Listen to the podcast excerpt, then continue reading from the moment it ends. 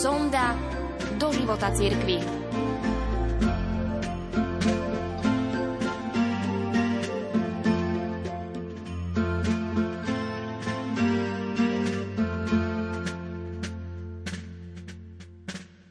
Dnes slávime v katolíckej cirkvi liturgickú spomienku na svätého Jána z Kríža. Učitelia cirkvi, svätý Ján z Kríža a sveta Terézia od Ježiša, Terézia z Avily, patria medzi najväčších mystikov svojej doby. Svetý Ján z Kríža sa narodil blízko Avily, v rodine zámožného obchodníka s hodvábom. V 17 rokoch sa rozhodol stať ošetrovateľom v nemocnici v Medine, aby si zarobil na štúdia. Neskôr, keď mu ponúkli miesto nemocničného kaplána, rozhodol sa radšej vstúpiť do karmelitánskej rehole. Po noviciáte odišiel na univerzitu do Salamanky a roku 1567 bol vysvetený za kňaza. Túžil sa oddať kontemplatívnemu životu a pomýšľal na to, že sa stane kartuziánom. Ako 25-ročný stretol Terezius Avili – na jej podnet sa stal zakladajúcim členom reformovaných bosých karmelitánov. Ďalších 10 rokov pracoval s ňou, začal svoje životné dielo ako učiteľ a duchovný vodca reholných sestier, reholníkov a lajíkov. Ale iní karmelitáni jeho reformu považovali za zradu. Roku 1577 bol unesený a väznený v Tolede 9 mesiacov, v cele bez okien. V tej dobe veľmi trpel telesne i duchovne. Vezenie znázorňovalo to, čo sa dialo v jeho duši a on potom používal tieto obrazy, aby vylíčil noc ducha. Jeho najznámejšie diela sú Výstup na horu Karmel, tri knihy, Temná noc, dve knihy. Tvoria prvú časť jeho spisov, ktorou je cesta vedúca k zjednoteniu s Bohom. V druhej časti spisov popisuje skúsenosť s týmto zjednotením – Vyjadril ju v básniach, duchovná pieseň a živý plameň lásky so svojimi komentármi. Pojem zjednotenie s Bohom je pre neho ústredným pojmom. Svetý Jan z Kríža má na mysli zjednotenie duše s Bohom a jej pretvorenie v Neho. K tomu dochádza vtedy, keď sa Božia vôľa a vôľa duše zhodujú, takže sa v jednom nič neprotívi druhému a duša úplne zbavená sebectva je láskou pretvorená v Boha. Stupeň našich seba záporov zodpoveda intenzite spojenia. Ukazuje tiež to, že počas putovania duše je sám Kristus učiteľom a vzorom, ako je i korunou a odmenou na konci. Svetý Jan nepresadzuje nejakú svoju teóriu, ale čisté učenie Evanielia.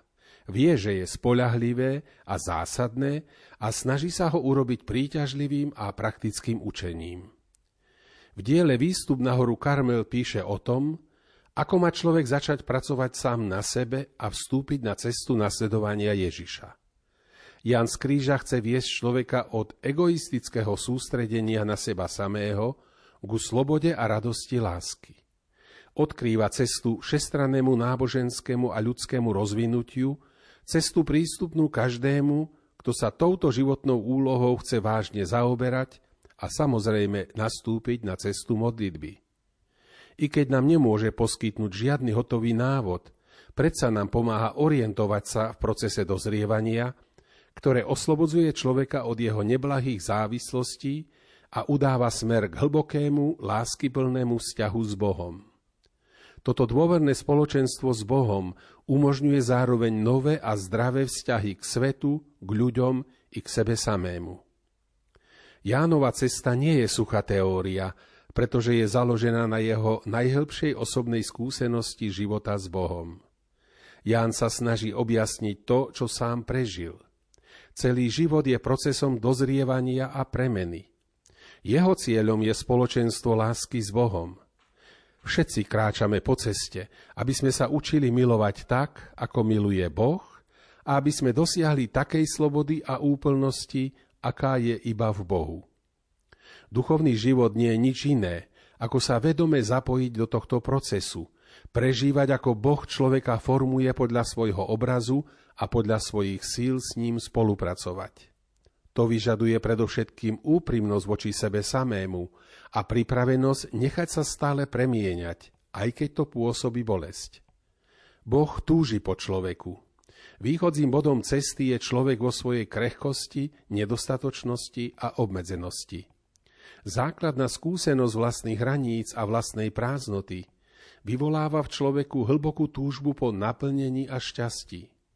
Chybou je, že človek väčšinou siahne po tom, čo mu je najbližšie a upne sa na veci alebo na ľudí, aby tak utíšil prázdnotu svojho srdca. Všetky oblasti ľudského života sú infikované týmto úzkostným chvením. Človek je neslobodný a nešťastný a jeho chcenie ho nikdy neuspokojí. Čím väčšia je jeho túžba, tým viac sa odsudzuje veciam a ľuďom, ktorých by chcel vlastniť a nakoniec ich stráca úplne. Nevidí už, čím pre neho sú a zúfalo krúži okolo seba. Práve preto stráca svoju vlastnú identitu a otvorenosť pre toho, ktorý jediný mu môže toto naplnenie darovať. Túto skúsenosť Ján neunávne pripomína vo výstupe na horu Karmel.